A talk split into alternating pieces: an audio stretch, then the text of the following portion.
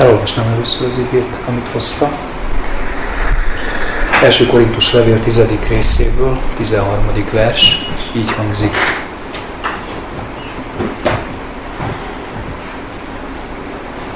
Emberi erőt meghaladó kísértés még nem ért titeket.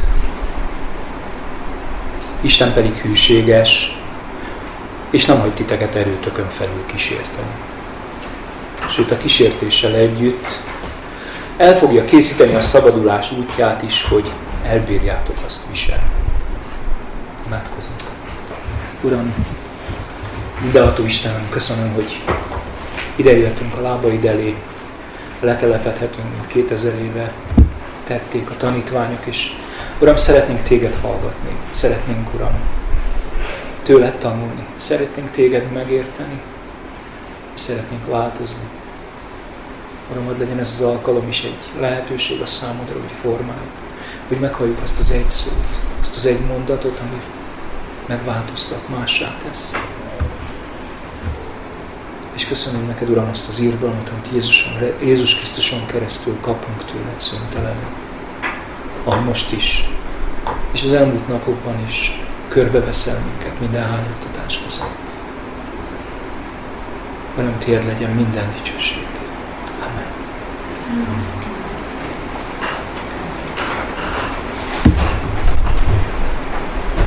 Bizonyos szempontból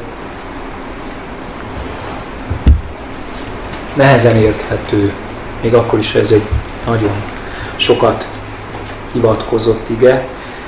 Nem szeretem általában az EFO-t, az egyszerű fordítást, most hadd hozzam ide. Az egyszerű fordítás nem csak én, mások is sokkal inkább nem fordításnak, hanem olyan parafrazálásnak, elmesélésnek, mintha elmesélnénk, hogy miről van oda szó, miről van leírva, fog, fogjuk fel, mert mi a nagyon szabadon magyaráz, ugyanakkor tényleg érthetővé teszi azt, amit elmondunk. Tehát így hangzik az EFO-ban ez. Eddig még csak olyan próbatétel ért benneteket, amely minden más embert is előbb-utóbb elér. Isten azonban hűséges. Ezért nem fogja megengedni, hogy túl nehéz prób megpróbáltatásnak legyetek kitéve. Sőt, amikor a próbatétel kellős közepén vagy, utat nyit nektek, hogy kiszabaduljatok belőle, így ki fogjátok bírni a megpróbáltatást. Azért is hoztam ide az elfót, mert ugye rögtön már látjuk, hogy lecserél egy szót, a kísértést a próbatételre, a megpróbáltatásra, ami ezért valljuk meg a nyelvünkben nem teljesen ugyanazt jelenti. Van közös metszete, de nem teljesen ugyanaz. Két verset még idehoznék, mert azért valahogy kapcsolódik Jakab leveléből, jól ismert versek ezek is. Azt mondja Jakab a hallgatóságának, hogy teljes örömnek tartsátok testvéreim, amikor különféle kísértésbe estek, tudva, hogy a hitetek próbája álhatatosságot eredményez. Majd egy kicsit később egy ilyet mond, hogy boldog ember az, aki a kísértés idején kitart, mert miután kiállta a próbát, elnyeri az élet koronáját, amelyet az Úr megígért az őt szeretőknek. Természetesen van a kísértésnek egy másik formája is, Jakab a későbbiekben beszél erről is, ami a bűn kívánsága okozta kísértés. De nagyon jól látszik az EFO-ból, hogy itt próbatételről beszél, nem pedig ez a bűncsábításra beli kísértés. És nyilván értitek és érzitek, hogy egy nem mindennapi időszakot élünk. A próbatételeknek az idejét éljük sorba, sorba mindannyian. Hát nem tudom ki nem. Van, akiről tudjuk, látjuk, Gábor, Ikiék, sok mindenki, Tányáék. Van, akik csak úgy csendben, de éljük a próbatétel idejét. És itt érdemes észrevenni, hogy Isten erről a próbatételről beszél, valami olyanról, ami nagyon furcsa módon jelenik meg. Mintha, hát ki kell mondjuk, mintha Isten maga állítana időnként próbatétel elé minket. Azt mondta ugye itt a Jakab, hogy aki a kísértés idején kitart,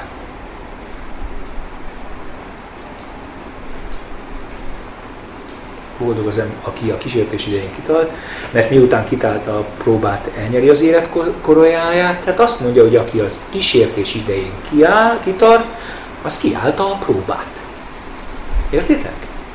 Aki a kísértés idején kitart, az kiállta a próbát. Ugye a két szó, amit nagyon gyakran előjön végig, az az első, az a próbatételt kísértésnek fordítja a Szentírás, a másik pedig az, az elfogadható, megpróbált, kipróbált, megfelelt, hiteles, elfogadott jelzővel jelen meg.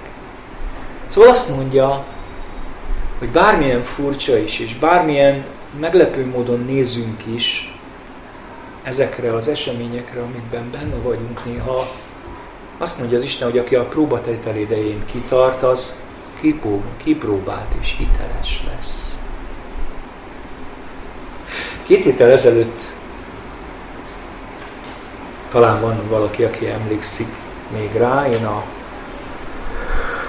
Máté Evangélium hatodik részéből beszéltem jó sokat ott a gondviselésről, a igi madarakról, ugye, és társairól, és akkor volt egy kis kitérőm, amit szeretnék most felidézni, hogy bizony a teremtett világ valósága a bűnbessés óta az, hogy minden napnak megvan a maga baja.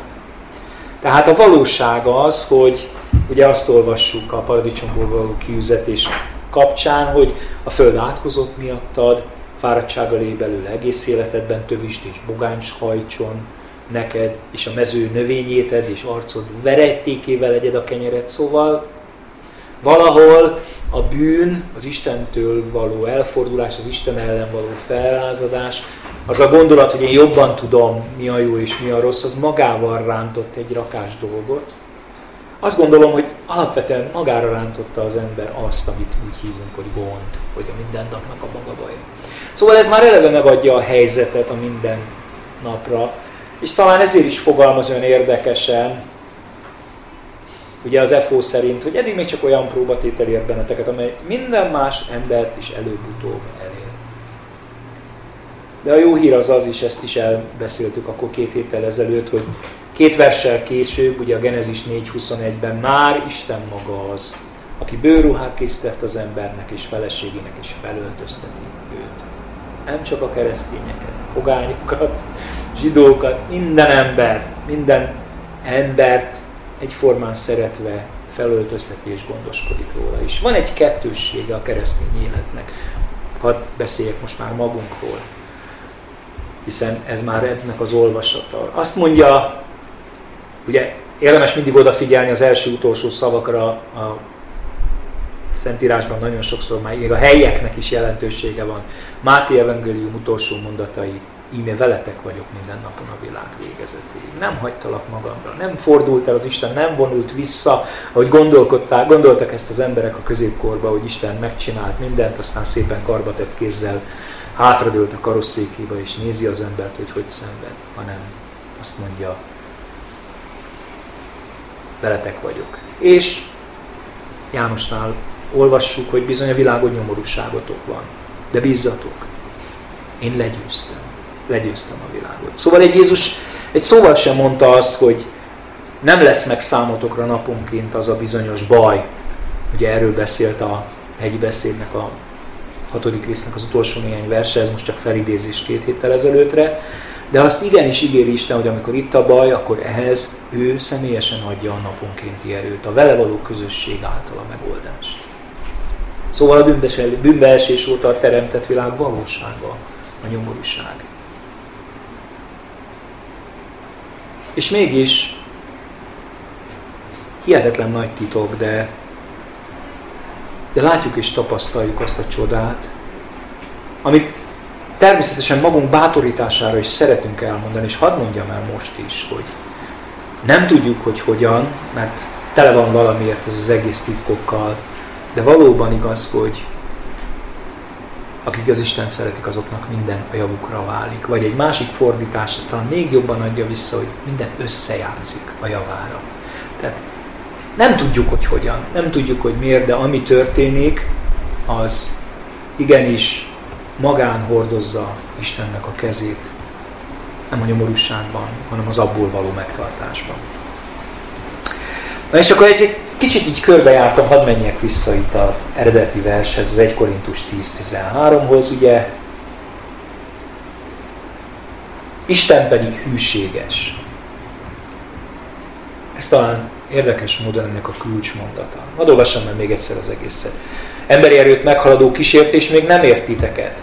Isten pedig hűséges, és nem hagy titeket erőtökön felül kísérteni, sőt a kísértéssel együtt el fogja készíteni a szabadulás útját is, hogy elbírjátok azt viselni.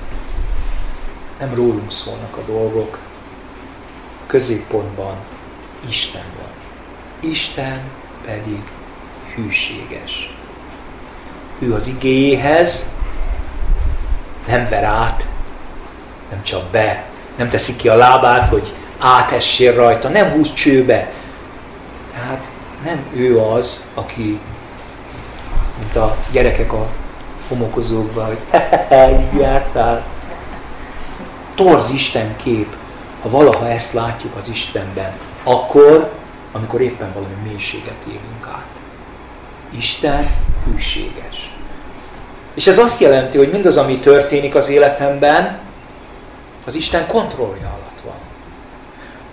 Nem tudom, hogy miért történik. Figyeljetek ide, normális, ha nem értem, hogy miért történik. De tudom, hogy a kezében tartja az eseményeket. Nagyon érdekes, hogy nyár elő óta már többetszer felfigyelek rá, amikor így készül. Tehát, hogy már összeállt valami, és rájövök, mintha ugyanarról beszélnék mindig. Hallja az Isten. Nem süked az Isten. Valamikor a hatodik Zsoltárban erről beszéltem, és még azóta is újra és újra ez jön bennem, hogy az Isten az éppenséggel egy jelenlévő Isten, nem egy távol lévő Isten. És ennek fényében egészen mást jelent az, hogy nem hagy titeket erőtökön felül kísérteni. Mert azt mondja, hogy nem véletlenül az, ami történik. Akkor is, és ez megint a titkok része, és tudjátok azt, arra jövök rá, hogy legtöbb esetben, amikor az ember nem engedi, hogy az isteni titok titok maradjon, hanem meg akarja magyarázni, és meg akarja okos, okol, okoskodni azt, amit az Isten nem leplez le. Van, amit leleplez. De van, amit azt mondja, hogy ez az én titkom marad. És néha az ő titka marad, pontosan az, amiért leginkább döngetni akarjuk a nehézségek idején az Istent, hogy miért? És figyeljetek meg, legtöbbször nem válaszol az Isten a miértre. Nem válaszol az Isten a miértre. Tudom, hogy az feszít engem, hogy miért, de nem válaszol a miértre. Mert van valami titok, amit az előbb mondtam. Az Isten hűséges. Akkor is, ha nem értem. Akkor is, hogyha a miért az engem feszít. Egészen biztosan nem lesz forrása a megpróbáltatásnak abban az értelemben, ahogy mi gondolkodunk róla. Biztos azért történik mindez, mert rosszul csináltam valamit. Biztos azért történik az a baj velem, mert nem voltam elég jó keresztény. Biztos azért történik ez, mert engedetlen voltam. Ismeritek ezeket a hangokat? Én nagyon sokszor hallottam, és nagyon sokszor kegyetlenül szenvedtem tőle. Ez hazugság. Ez nem az Isten hangja. Ő azt ígéri, hogy ő kontroll alatt tart mindent. Amikor azt mondja, hogy nem hagy erőn felem kísérteni, akkor azt mondja, hogy ő a kontrollja mindannak, hogy elbírjátok azt viselni. És tudjátok, ennek a mélységében van valami hihetetlen nagy titok, ami nem lefele, hanem ha megértjük, felfele fog vinni. Isten személyre szólóan mindannyiunknak látja a hitét. A hit alatt próbáljuk mindig érteni, nem valami elvont, megfoghatatlan dolgot. Bátran cseréljétek le, amikor ezt a szót halljátok a bizalomra. Mert hinni, meg bízni, az ugyanaz a szó. Csak időnként egyik, időnként másik fordítást használja a fordító. Hát Isten látja, hogy te milyen bizalommal vagy a láthatatlan Isten felé. Ezt Ebben nem vagyunk egyformák, ebben különbözők vagyunk. És pontosan ismeri az én személyes állapotomat vele kapcsolatban. Tudja, hogy mit bírsz. Tudja, hogy mit bírok. Tudja, hogy ez a kapcsolat, ami kettőnk között van, mennyire feszíthető meg. Ugye? Jobban tudja, mint mi. Azt mondja, hogy hitetek próbája álhatatosságot teredményez. Ezt mondta Jakab. Sokáig döbbenetes módon nem értettem. Teljes örömnek tartsátok. Hát erre azért van néhány. Ki nem mondott durva gondolatunk. Na, nyugodj, lehet bólogatni, a felvételre nem kerül rá. Igen. És azt mondja, teljes örömnek tartsátok. Mert a hitetek próbálja majd állhatatosságot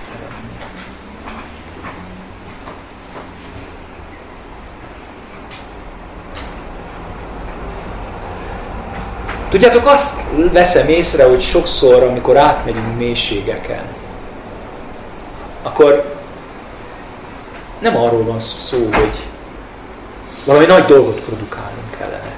Hogy neked tevőlegesen valami nagy dolgot kellene ténylegesen tenned.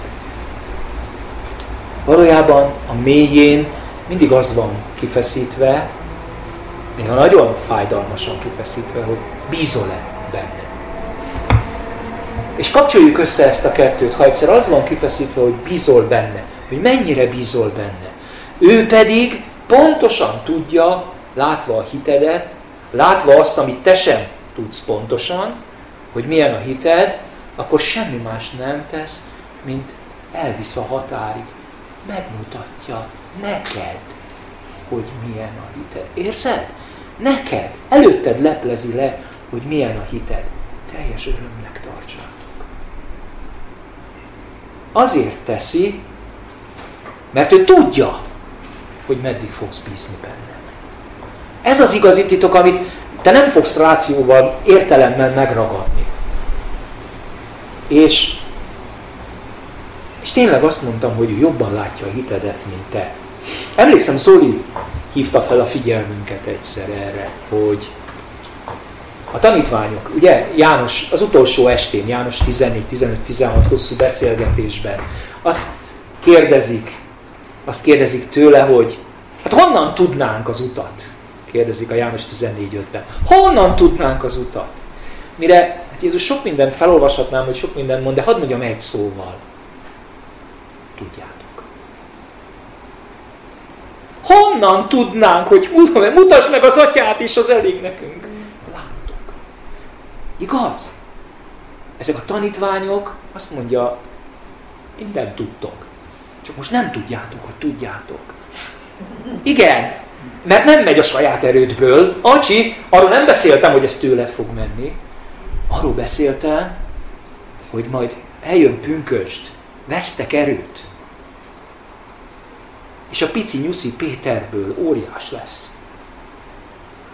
És elszalad és nem mer még egy szolgáló lány előtt sem vállalni annyit, hogy igen, én odavalósi vagyok, és utána kiáll a tömeg elé, ahol csak három ezer a megtértek száma. Mekkora volt az a tömeg?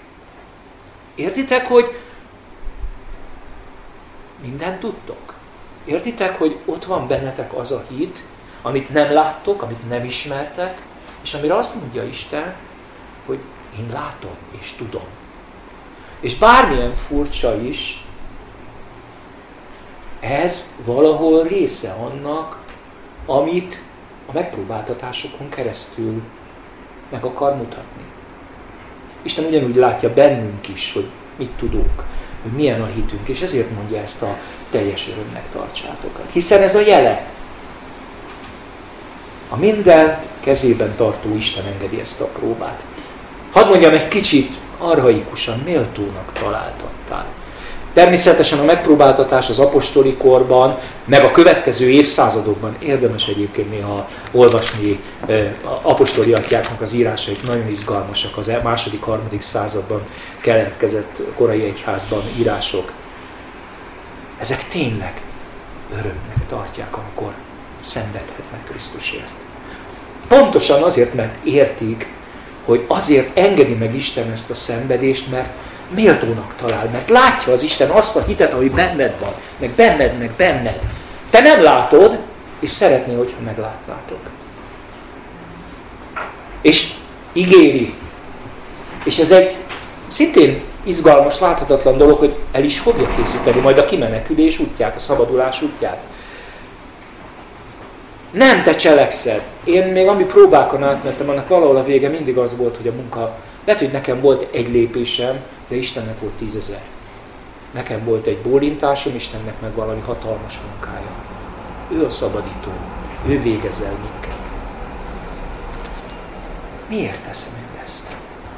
Bármilyen furcsa is, miközben ezen kezdtem el gondolkodni, mert oké, okay, értem, megmutat nekem valamit, de mégis miért teszi?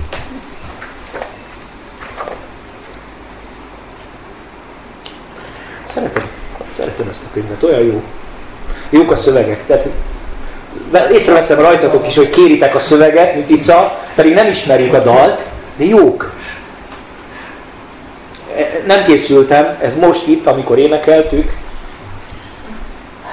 azt mondja, második verszak,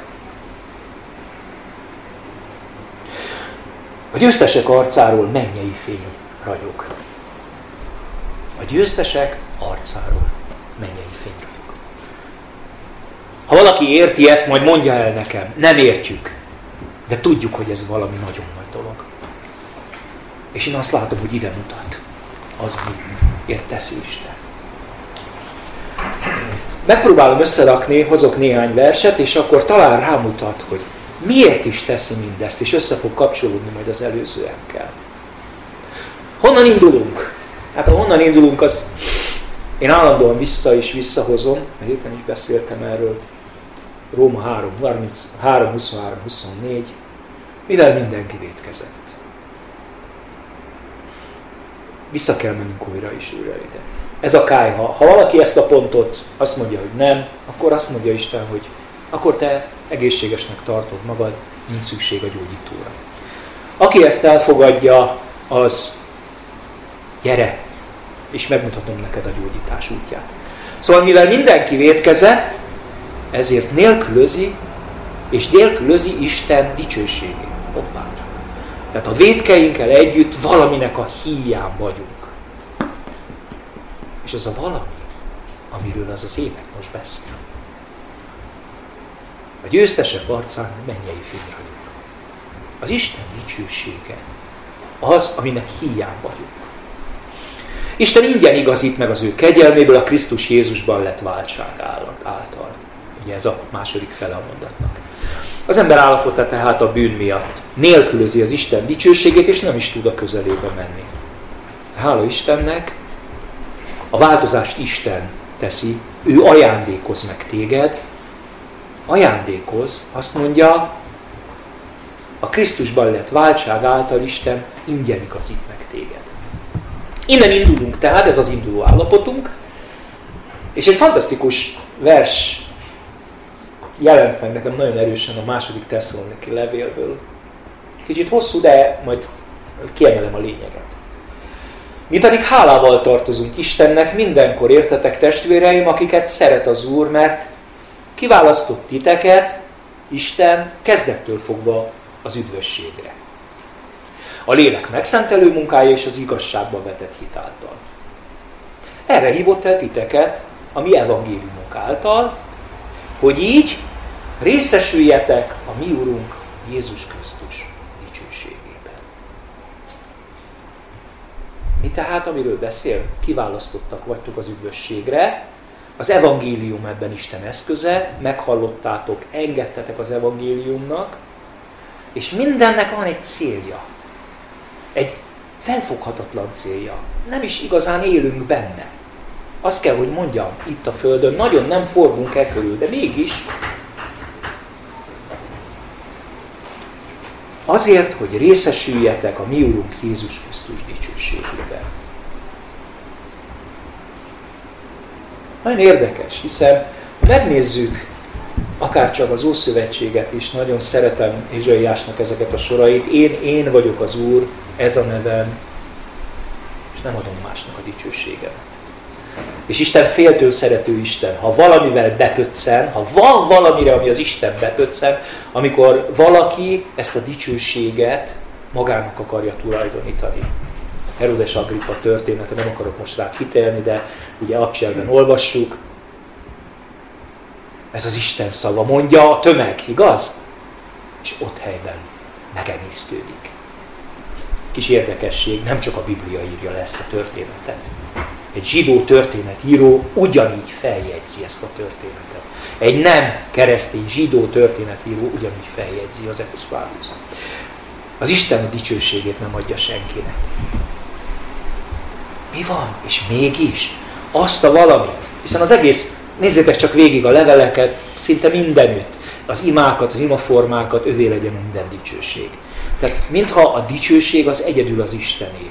És van valami megfoghatatlan titok, megint mondom, ez nem is értem. Azt mondja, hogy Isten ebben a részesíteni akarja ebben a dicsőségben az embert. Két hete azért kapcsolódik ide, mert én azt a gondolatot vittem tovább. Ugye a hegyi beszéd fókusza az volt, hogy keressétek előbb Isten országát és az ő igazságát, igazságosságát, és mindezek ráadásul megadatnak néktek. Emlékeztek rá? Ráadás. És akkor beszéltünk egy kicsit, hogy mi a ráadás. Hogy mi a különbség a maga, a, a koncert meg a ráadás között, hogy viszonyul egymáshoz. Hát nyilván a ráadás az csak a kicsi és a nagy valami, ami a koncert, igaz? És Isten azt mondja, hogy a ti szükségeitek az csak a ráadás. Mi az a valami, amit adni akar? És akkor ezt fogalmaztam akkor így, hogy aki a tulajdonfiát nem kimélte, olvasjuk a római levél 8. részében, hanem minnyájunkért odaadna, hogy ne ajándékoz nekünk vele együtt mindent. És ez megint egy titok. Mi az a minden, amit nekünk akar adni? Én úgy éreztem, hogy ennek a nagy mindennek egy, talán egy szelete, talán lehet, hogy ez a mindennek a része, hogy az Isten részesíteni akarja az embert ebben a dicsőségben. És itt látszólag eddig remélem, aki tud követni, észreveszi, hogy két külön dologról beszéltem egész mostanáig. Beszéltem a próbákról, beszéltem a megpróbáltatásokról, most meg hirtelen elkezdtem beszélni Isten dicsőségéről. Róma levél 5. része, egy nagyon nagy vízválasztó. Az első háromban beszél ugye a megigazulásról, a negyedik részről is a megigazulásról, és akkor úgy kezdi egy olyan megnyugvó fenyítéssel, mivel tehát megigazultunk hitből, békességünk van az Istennel, a mi Úrunk Jézus Krisztus által. Ő által járulhatunk hitben ahhoz a kegyelemhez, amelyben vagyunk. És dicsekszünk. Dicsekszünk azzal a reménységgel is, hogy részesülünk az Isten dicsőségében. Mint ha soha nem hallottam volna ezeket a szavakat, már megint ugyanez a kép. Isten dicsőségében akar minket részesíteni, és ez egy nagyon fontos képet tesz hozzá. És valami egész új értelmet jelentek most hirtelen számomra a reménység szó. Nem azt, ahogy a világ gondolja, hogy hát vagy igen, vagy nem. Reménykedem benne, hogy lesz ott, ott ötösön. Hanem, hogy nem látom és várom. Tehát a reménység az a várakozást jelenti ezen a ponton, a biztos várakozást jelenti, nem pedig a bizonytalan reménykedést, ahogy értette a világ. Egy biztos várakozásunk van valamire, amiben Isten részesíteni akar minket.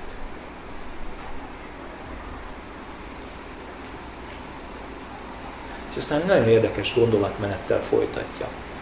Sőt, dicsekszünk a megpróbáltatásokkal is, hoppá, ez már ismerős. Mert tudjuk, hogy a megpróbáltatás szüli az álhatatosságot. Hát aki figyelt, ezt már hallottuk. Jakab erről beszélt. Teljes örömmel tartsátok a próbákat, mert a próbák álhatatosságot fognak bennetek teremni. És aztán azt mondja, hogy az álhatatosság kipróbáltságot, ugye? ez volt a folytatásod, a kipróbáltság, a kipróbáltság pedig reménységet fog teremni. A reménység pedig nem szégyenít meg, mert az Isten szívünkbe áradt, az Isten szeretete, és nekünk adott Szentlélek által. Hosszú a gondolatmenet, de ha a végét meg az elejét kösszekötjük, akkor hihetetlenül egyszerűvé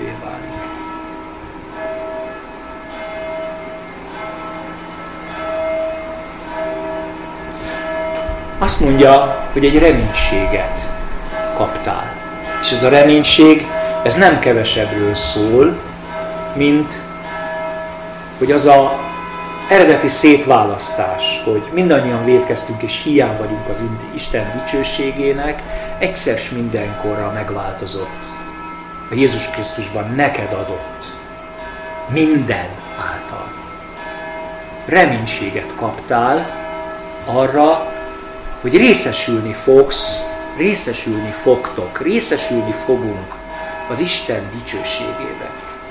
Megint mondom, el sem tudom képzelni, miről beszélek. Ez az évek jobban írja le, mint amit én el tudok a szavaimmal mondani. És Isten munkálja bennünk ezt a reménységet. Ez egy biztos várakozás, és most valami olyasmi történik itt és most a Földön, hogy ezt a biztos várakozást erősíti és munkálja bennünk. Hadd egyszerűsítsem le azt a gondolatmenetet, amit fel volt sorolva. Azt mondja, ugye Jakabnál is már meg volt percve, ugye a hitet próbálja az álhatatosságot jelent, itt pedig szépen felfűzi. Megpróbáltatás, álhatatosság, ami kipróbáltságot jelent, ami a reménységet munkálja bennetek. Fel tudod fogni, mit jelent ez?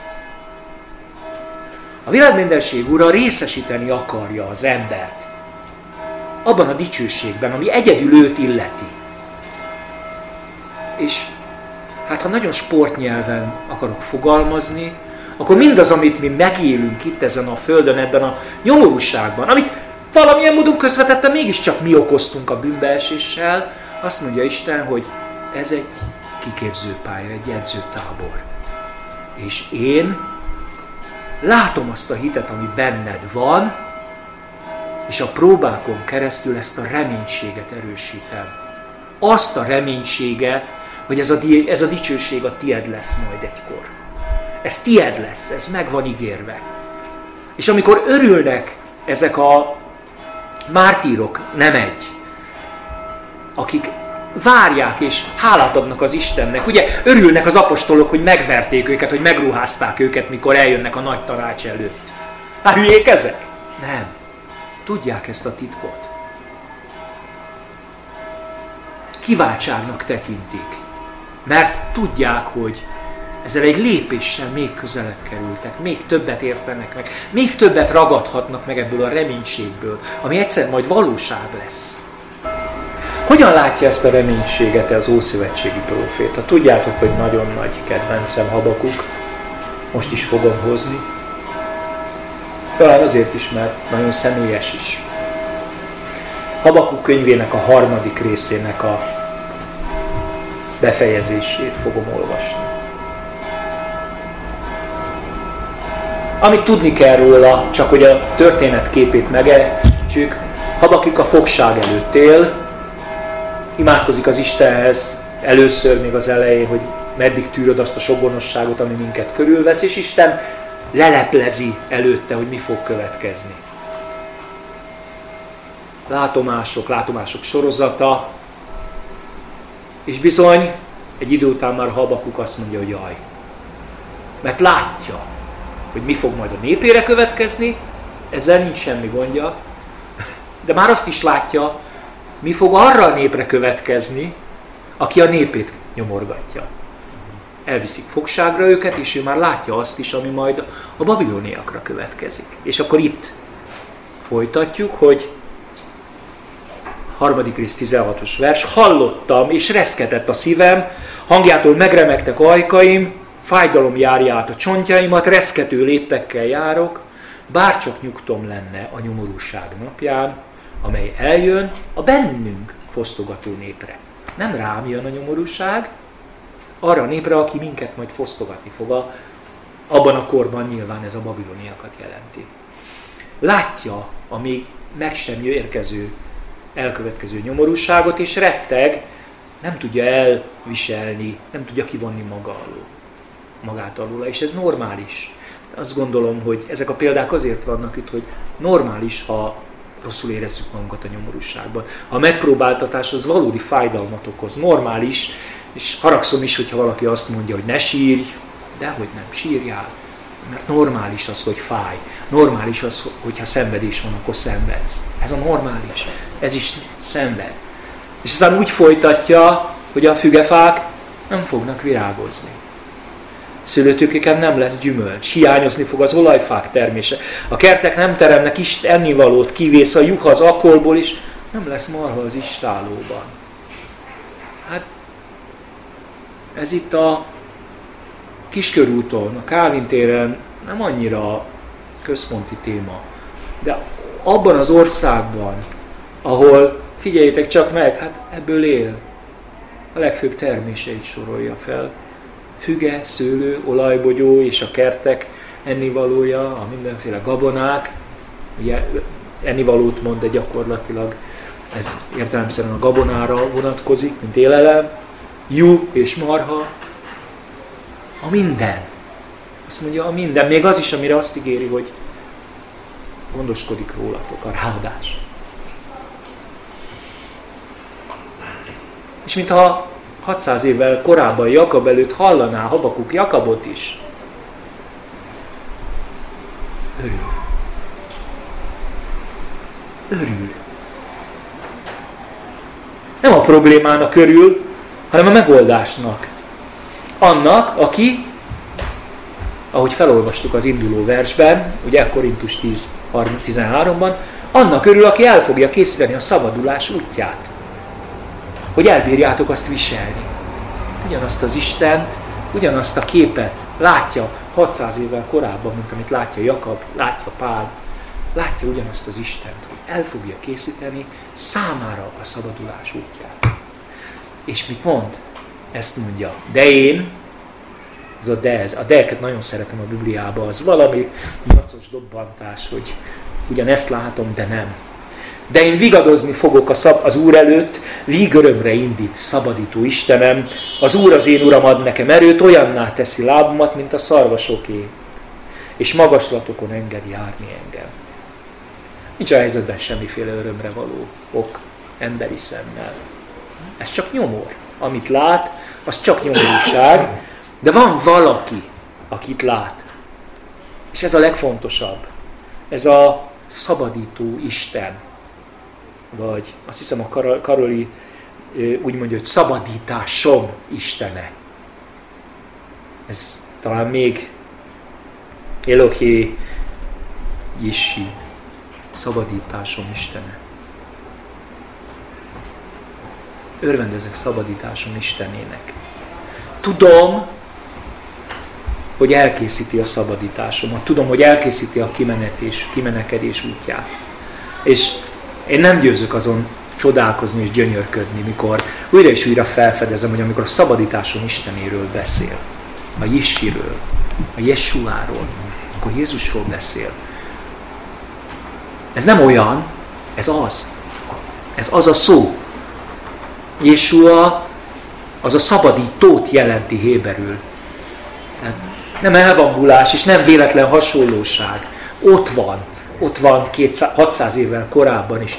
Örvendezek a szabadításom Istenének, mondja Habakuk. Aki ugyanúgy megjárja azt a nyomorúságot, ahogy megjárják sokan közülünk, ahogy megjártuk mi is, ahogy megjártátok talán kivétel nélkül mindannyian, így vagy úgy az életetekben, mert Isten azt mondta, hogy én látom az ő hitét, és akarom, hogy ő is meglássa ezt a hitet, mert kipróbált lesz. És ez a kipróbáltság az ő álhatatosságon keresztül a bennem való reménységet fogja egyre erősíteni. Azt a reménységet, hogy részesül majd egyszer az én dicsőségemben. hogy a győztesek arcáról mennyei fény fog ragyogni majd egyszer. Mert nekem erről beszélt ez a ige. Tudom, hogy ő a szabadító, ő Jézus, és tudom,